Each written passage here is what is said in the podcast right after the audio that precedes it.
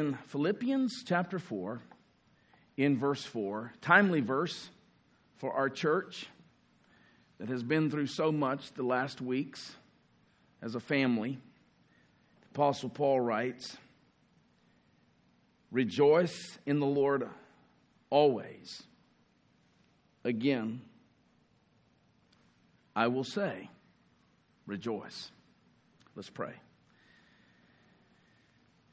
Father, we thank you that the Word of Christ, the Word of God, is on a restoration mission. We live natural lives that are anything but joyful, and we need our hearts restored back to sanity. We pray that your Spirit would do that today as we behold the accomplishment, the victory of your Son, what he has achieved for us as our elder brother, our prophet, priest, and king, our joint heir, the living God. We pray that you would minister to our grieving hearts this morning by your word. We ask this for Jesus' sake. Amen. Today, eight years ago, on August the 5th, 2010, a collapse of the main ramp within the San Jose mine in northern Chile left 33 miners trapped 2,300 feet underground, and that would last for 70 days. Now, to think about 2,300 feet, that's equivalent to over seven and a half football fields, buried underground, which they were there again for 70 days. Of course, one of the concerns during those 70 days was air quality.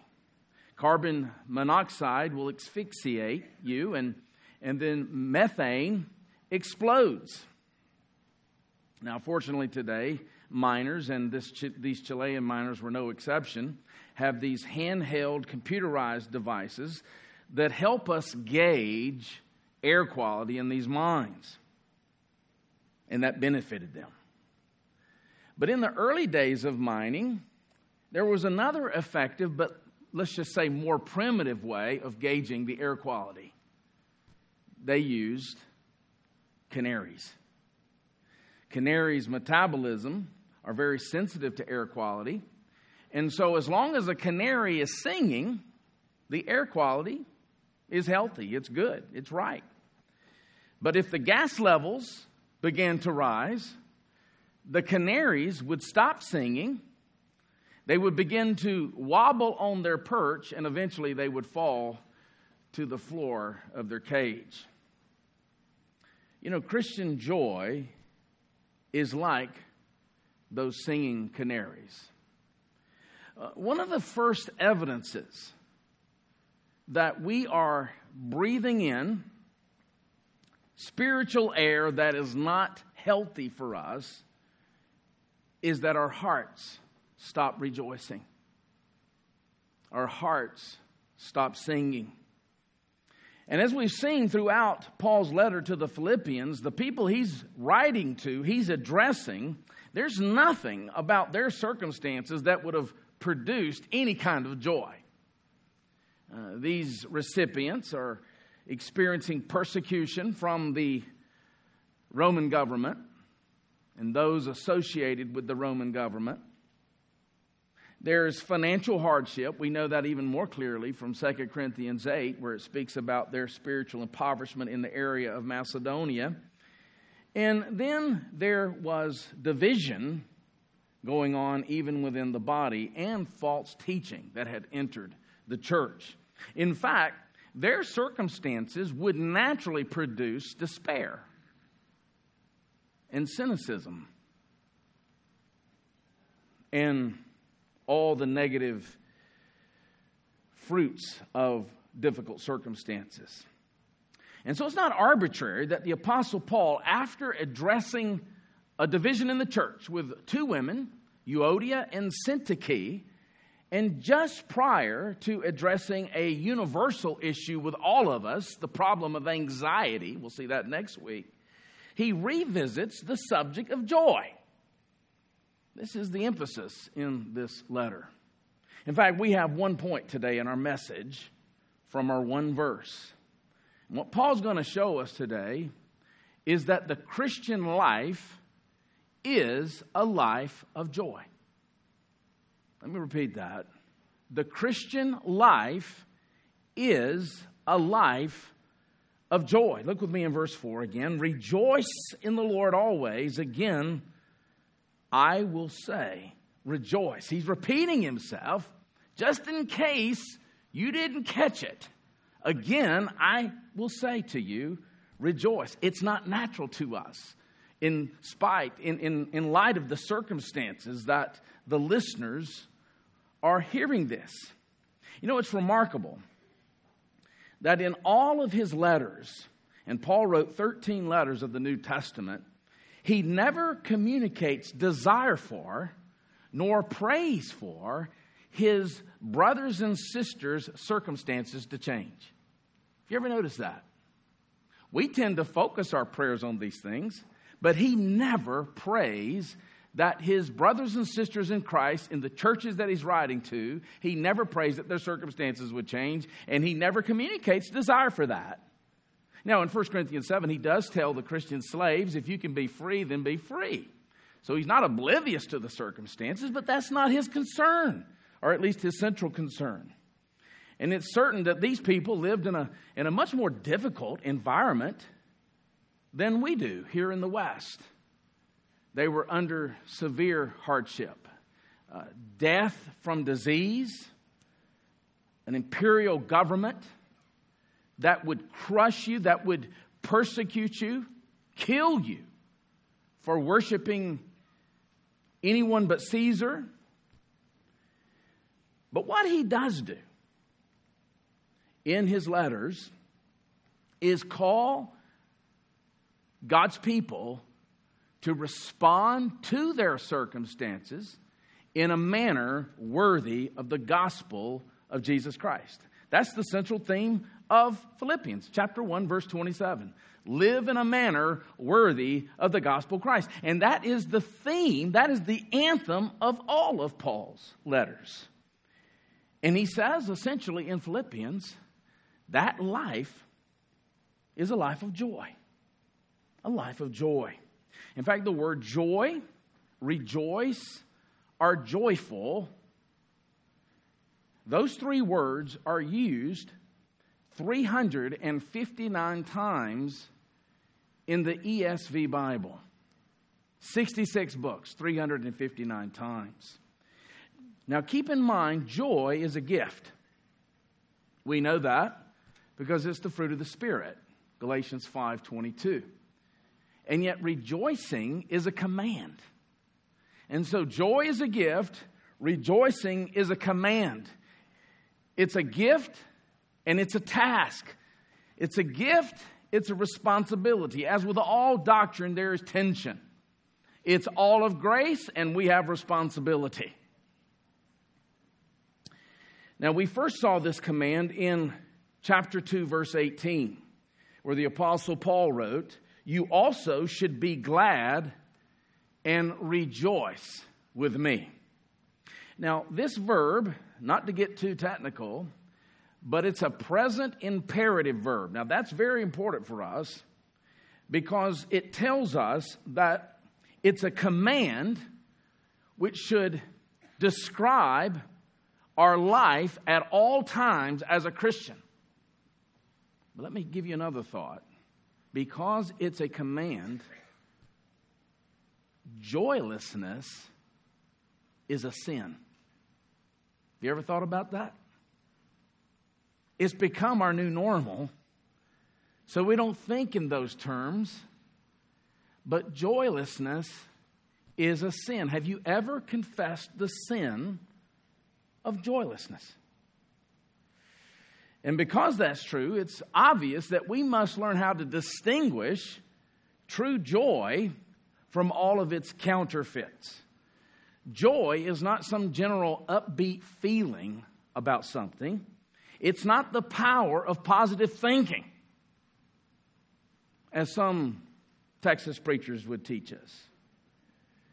It's not some Pollyanna outlook on life. There are unbelievers who have a Pollyannish outlook on life, very optimistic people. And joy is not contingent happiness because our life is rosy.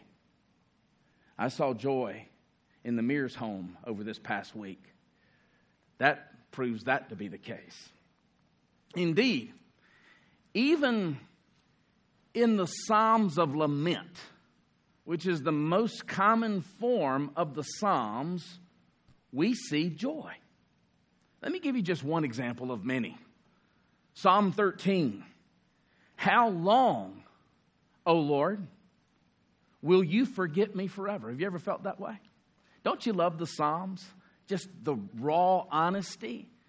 And here's what's comforting about this the one who's writing this is writing under the inspiration of the Spirit, which means he or she is not in sin as this is being written. How long, O Lord, will you forget me forever? How long will you hide your face from me? But the lamenter here does not end there. Here's how he ends the psalm But I have trusted in your steadfast love.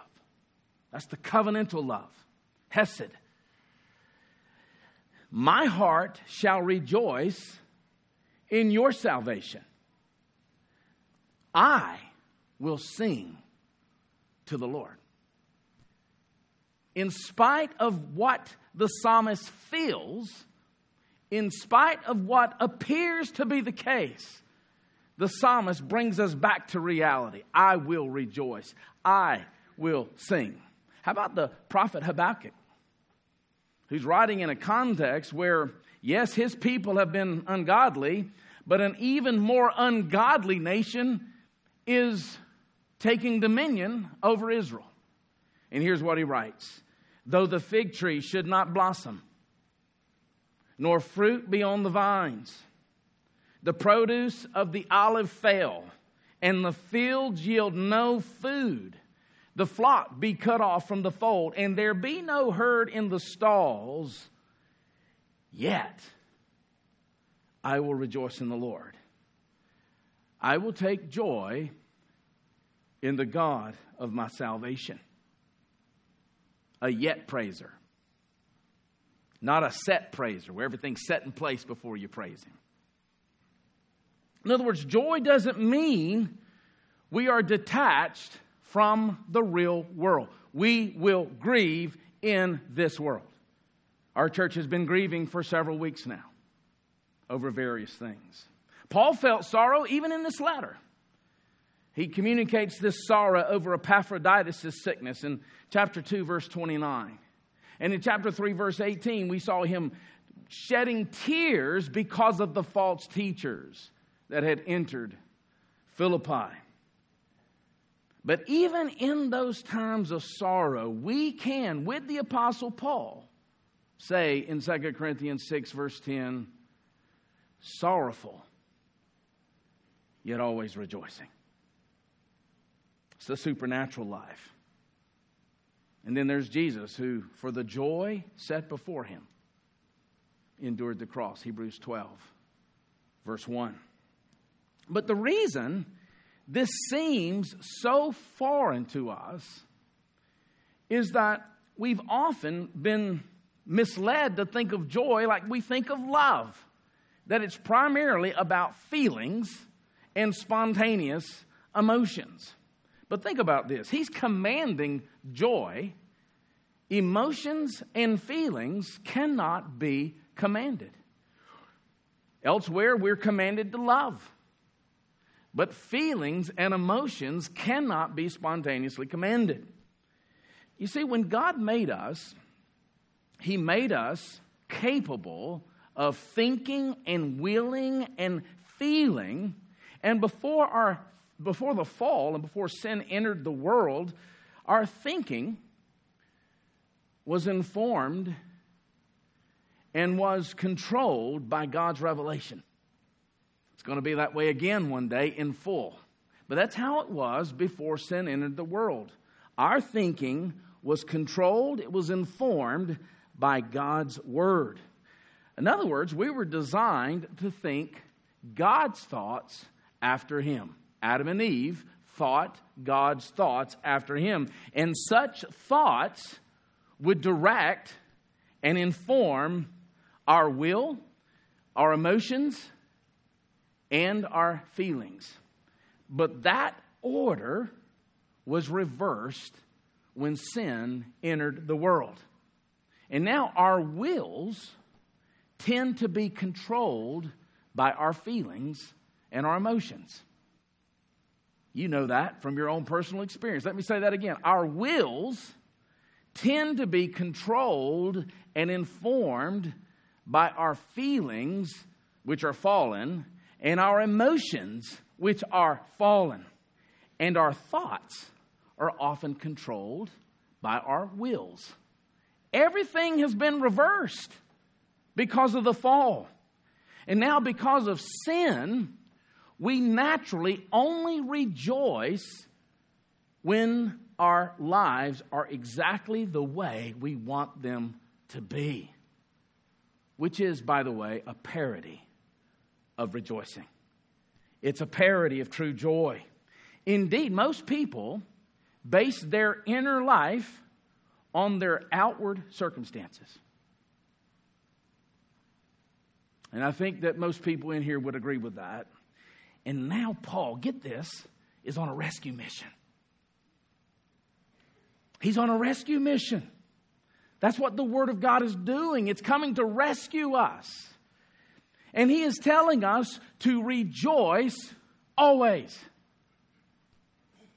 Otherwise, we'll be whiplashed by how things are going in our lives, and our inner life will be completely enslaved to our circumstances and the relationships and the location in which God has placed us.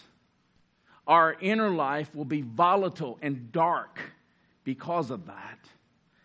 And that's a parody of the Christian life, which is, as Paul describes it in chapter 1, verse 25, progressing and joy in the faith. Joy in the faith. That's the Christian life. And so, what is Christian rejoicing? I've asked myself that question. How would I define Christian rejoicing? Again, that's a tautology because only all true rejoicing is Christian rejoicing, but there are parodies of rejoicing, correct? So, what is Christian rejoicing? It is to treasure Christ and to ponder his beauty and importance until your heart rests in him and him alone. It is to treasure Christ and to ponder his beauty and his importance until your heart rests in him and him alone. And rejoicing and joy isn't just a better more pleasant form of the Christian life. It is the Christian life. It is the Christian life. As Nehemiah 8:10 says, the joy of the Lord is the believer's strength. And any lesser fuel, and we're all running on some kind of fuel, will lead to frustration and long term breakdown. And you have been there. I have been there. We know that by experience. Let me say it another way joylessness is self destructive. Joylessness is self destructive. Let me give you a text for that. We've already looked at it, we didn't expound on it on that day. But in chapter 3, verse 1, just flip over one page in your Bible. Paul writes, Rejoice in the Lord. Same command, present imperative, verb. To write the same things to you is no trouble. He keeps repeating this because we have short memories and our faith is so weak. And it's so abnormal to us. It's so unnatural to us. And we're used to living the natural life, aren't we? To write the same things to you is no trouble to me, notice, and is safe for you. It's safe for you. Paul is saying joy is safe. Let's turn it on its head. Joylessness is dangerous. Joy is safe, joylessness is dangerous. Let me give you three reasons just from Paul's letter to the Philippians. This is not a comprehensive list, but as I've mused on this text, let me give you three reasons why joy is safe, rejoicing is safe, and joylessness is dangerous. The first reason is joy protects us from serving Jesus and his church for the wrong reasons. If the joy of the Lord is not your strength, there will be another sinister motivation behind your service. Paul has already addressed that in Philippians 2. Let each of you look not only for his own interest, but also for the interests of others. Let this mind be in you, which was also in Christ Jesus He's been concerned that there is a kind of self loving motivation within the body because they're not running on the fuel of joy. George Mueller, who founded this wonderful orphanage in England that housed over 10,000 orphans in his lifetime, he said that the joy of the Lord was the key in his ministry. Here's what he said I saw more clearly than ever that the first great and primary business to which I ought to attend every day was to have my soul happy in the Lord. Happy being there a synonym for joy. Sometimes we make that too sharp of a distinction. The first thing to be concerned about was not how much I might serve the Lord but how I might get my soul into a happy state and how that inner life might be nourished. Note the order. Yes, we do serve the Lord, but before we serve Him, we need to get to the place every day, every morning, and fight for joy. The second reason joy is safe is it protects us from temptation. It protects us from the allures of sin. Again, in chapter 3, he has spoken about those whose God is their belly. They glory in their shame. Their minds are set on earthly things. And he's trying to address that with joy. Keep in mind, this is a very important point. And this is why among many reasons, I believe, and my whole theology rests on a literal Adam.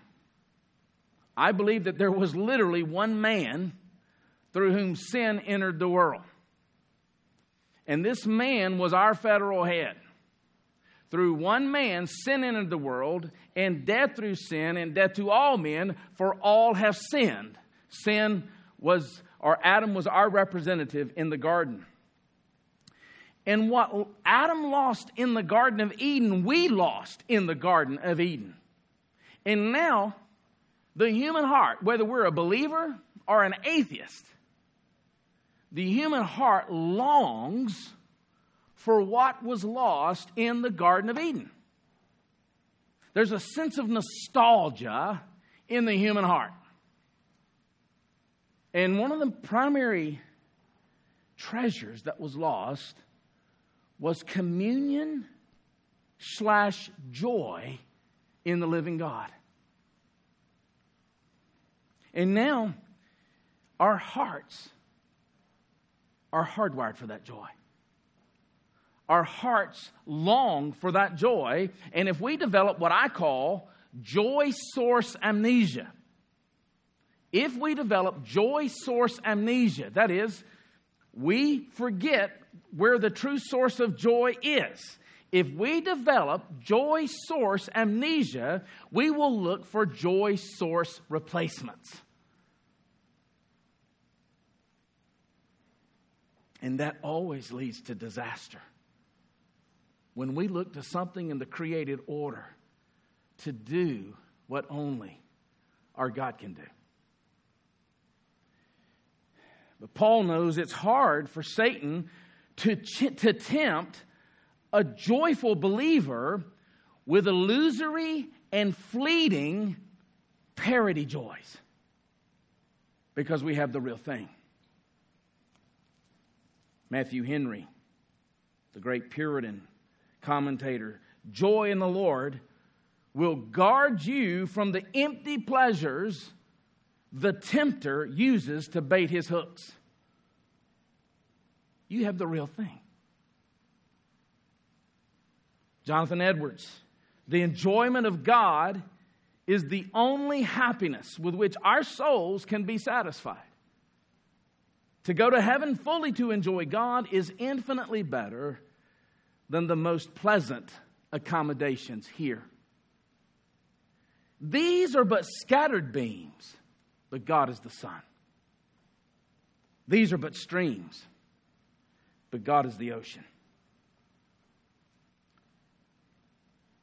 Third reason that joy is safe and joylessness is dangerous is that joylessness is behind all the divisions in your relationships, your family, and the church. He just addressed Euodia and Syntyche, who are at odds with one another, Christian women. You have never met a joyful, divisive person. You don't even have to think about it. You've never met a joyful, bitter person. It doesn't exist. What causes the quarrels? What causes the disunity? What causes the anxiety that we're going to look at next week? Our desires that have not found their joy and their sufficiency in Christ attach on to something else in the created order that we feel we must have or fear we might lose. And that's why the fangs come out. Our desires have attached themselves to something that's not Jesus. And whatever it has attached itself to is now our functional Messiah. And created Messiahs never come through. They don't deliver on what they promise. And so it's something you think you got to have, or it's something you fear you're going to lose. And that's when the anger, the bitterness, the vitriol, and the anxiety manifest themselves. And imagine the effect if a family and church family live lives of perpetual joy and rejoicing. What would it do to the jealousy? What would it do to the gossip? What would it do to the slander? The stinginess, the discontentment, the ingratitude. When you hear that, you can rest assured that person is joyless. All those sinful manifestations are grown in the joy or in the soil of joylessness. But in this fallen world, here's the question How is this Christian joy possible? We live in a broken world, a fallen world, a sin cursed world. How is joy possible? Well, it's not natural, it's supernatural. We see it here in that phrase. Notice in verse 4 in the Lord. Don't overlook that. Rejoice in the Lord. That's the answer. In other words, this joy isn't based on our circumstances, nor how we feel about our circumstances. It's based on our union with Jesus Christ. And this understanding of joy is not new with Paul. Paul is not creating a new religion. We see it with Jesus. Remember in John 15, Jesus is giving some final words to his disciples just before his betrayal and cross, and just before the most tumultuous season of the disciples' lives, a season that would end with 10 of them being martyred. At least 10 of them. One being exiled, one betraying him.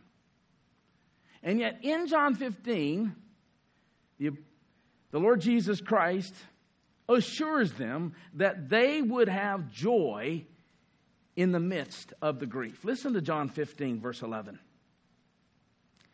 These things I have spoken to you,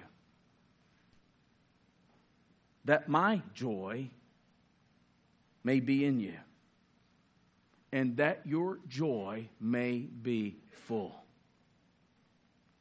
If you're starving for something and someone says, Let me take you to a buffet, you're going to jump in the car immediately. We are starving for joy. And Jesus is saying, I have a kind of joy that will fill you, satiate you. Uh, notice what he says. He says, It's my joy. Jesus says, It is my joy. As we saw in chapter 1, verse 8, where Paul says that he yearns for the believers with the very affections of Christ. We saw that that's actually the life of Christ being lived through Paul. I have been crucified with Christ, he wrote in Galatians 2, verse 20. And yet it is no longer I who live, but Christ who lives within me. It's the life of Christ through the believer. So, joylessness indicates that I am not availing myself to the life of Christ. Paul describes this as walking by the Spirit, Galatians 5:16, being led by the Spirit, Galatians 5:18, living by the Spirit, walking in step with the Spirit, Galatians 5 verse 25. And living by the Spirit gives us three confidences are three things that produce deep confidence that spawns, spawns joy. The first is this God loves us. The gospel teaches us that more than any other truth. God loves us and has everything under control in spite of what we might see or feel, and He works all things together for the good for those who love Him and are called according to His purpose. Secondly, I deserve much worse than I'm getting and that because of the cross, I won't get that. Thirdly, joy that is inexpressible. Peter calls it that in 1 Peter 1 8. Peace that surpasses all understanding. Philippians 4, verse 7. And love, the love of Christ that surpasses knowledge. Ephesians 3 19. It's just remarkable, those three phrases in three different letters are mine. They are my inheritance. And I will one day, in the resurrection, experience those truths in full. That is my future. That is your future as a believer. Indeed, what did he write in chapter 3? Our citizenship is in heaven, and from it we await a Savior. There's power in the promises in 2014, the number one song in the country was the song called Happy. written by a guy named Pharrell Williams. You couldn't turn on the radio. It got to the point it made me unhappy. It was the number one song in 24 countries. That shouldn't surprise us. The heart longs for joy and happiness that we lost in Adam. The, the song made its debut in a movie called Despicable Me 2. And so you have this, this villain, this former supervillain named Gru. And as Lucy kisses Gru, the song begins to play. And it transforms Gru. That's the gospel. When former despicable people like us experience the goodness, the grace, the love of God in Christ, it changes us. The result is joy. Listen to the psalmist, Psalm 31 7. I will rejoice and be glad in your steadfast love. Steadfast love being the covenantal love that God communicates through those who are in saving covenant with Him. And so, our sins have been forgiven. We have been justified because Jesus Christ has borne our guilt. We have been given the Holy Spirit, the promised Holy Spirit, who is the deposit guaranteeing our inheritance. We are children of God, sons and daughters of God by gracious adoption. And yes, we will take our hits in this world. There will be pain, there will be difficulties, but eternity awaits us. That is our reality.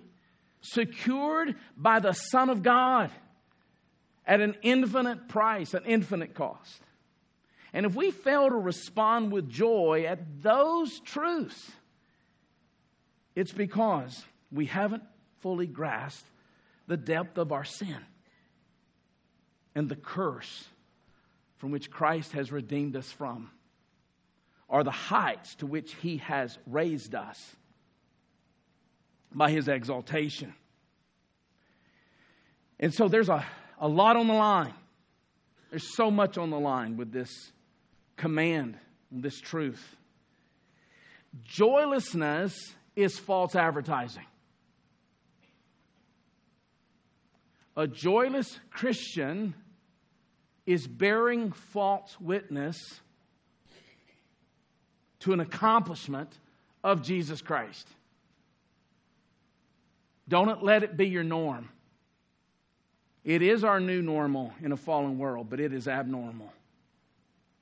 It eclipses God's glory. Again, Jesus' words in John 15, verse 8 by this my Father is glorified. Now, our ears ought to perk up there. Jesus is about to give us some final words before the cross, and he's telling us okay, here, here's the purpose for your life. Here's how you carry out this purpose because we were created for God's glory. All right? We weren't created so that you could build your per- portfolio and go on every vacation at a whim. We were created for the glory of God. And here's what he says By this my Father is glorified, that you bear much fruit, and so prove to be my disciples. Now, in the context, the fruit that he is centrally focusing on is joy. Joy in the midst of chaos. That's what the disciples are facing. They're facing chaos. And he says, This is how you will glorify the Father. In the midst of the chaos, joy.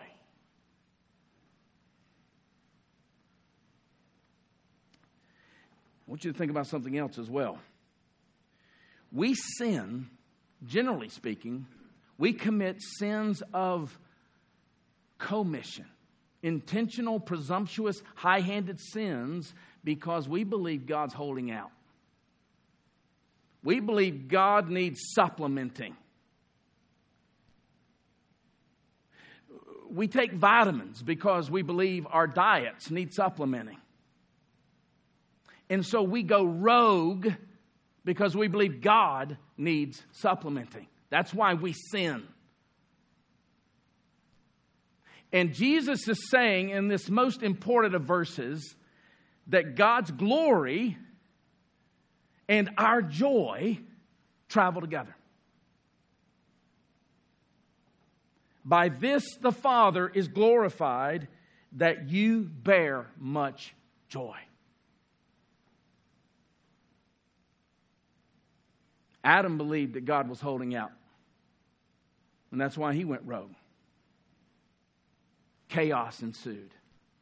Every time we go rogue and live in a manner that is contrary to God's purposes for us, chaos ensues.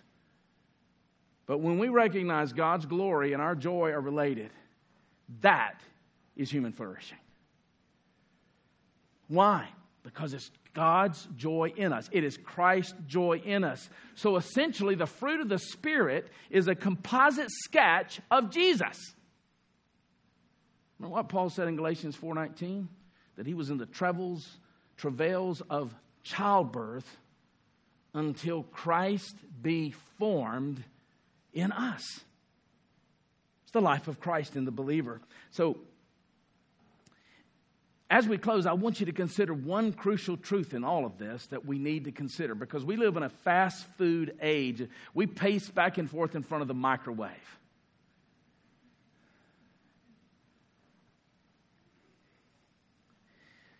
Joy, along with every other expression of the fruit of the Spirit love, joy, peace, patience, and they all travel together. We recognize that. Doesn't typically happen spontaneously. Yes, the Holy Spirit is omnipotent, He is all powerful, and He is sovereign. But the fruit generally grows progressively by means. The reformers coined that phrase, means of grace. Which means if we're cutting ourselves off from the means, you will guaranteed be joyless. Let me offer you some means from J.I. Packer in his wonderful book, Keeping with the Spirit, as we close. The Spirit works through means. Now, what's he doing? The Spirit has come to glorify Christ by conforming us to Christ and by producing the life of Christ through us the one who was joy incarnate. The Spirit works through means, through the objective means of grace, namely biblical truth, prayer, fellowship, worship, and the Lord's Supper. And with them through the subjective means whereby we open ourselves to change, namely thinking. We'll see that in chapter 4, verse 8. Listening, questioning oneself, examining oneself, admonishing oneself, sharing what is one's heart with others, and weighing any response they make. The Spirit shows His power in us not by constantly interrupting our use of these means with visions, impressions, or prophecies, but rather by making these regular means effective to change us for the better and for the wiser as we go along. Habit forming is the Spirit's ordinary way of leading us on in holiness. Love, joy, peace, patience, kindness, goodness, faithfulness, gentleness, self control are all of them habitual ways of thinking, feeling, and behaving. Habits of the heart, disciplines of the heart, formed by the consistent means of grace. Corporate worship, private worship, family worship, fellowship with brothers and sisters in Christ, an open Bible and a heart that's ripe to respond to what the Word of God calls us to. In this case, to rejoice always. And again, one of the means that we have that the Lord Jesus has entrusted to us is the table. It's a glorious means of grace. We observe the table the first Sunday of every month. For those of you that are visiting with us, um, we invite you to participate with us upon a couple of conditions. First, you are born again. You, you're, you've been converted to Christ. You, you, have, you are trusting in Christ alone for your salvation, His all sufficient work, His, His obedience to the Father as our substitute, His death on the cross as our substitute, his resurrection from the grave as our substitute. And you are trusting in him alone. And you are a member in good standing of a like minded, gospel preaching church. We invite you to partake with us because this is not the table of the Southern Baptist Convention, it's not the table of Fisherville Baptist, it's the table of the Lord Jesus Christ. But before we partake, let's bow our heads and ask God the Spirit to restore unto us the joy of our salvation. Because it would not magnify His worth to partake of these elements in a joyless fashion. Let's pray.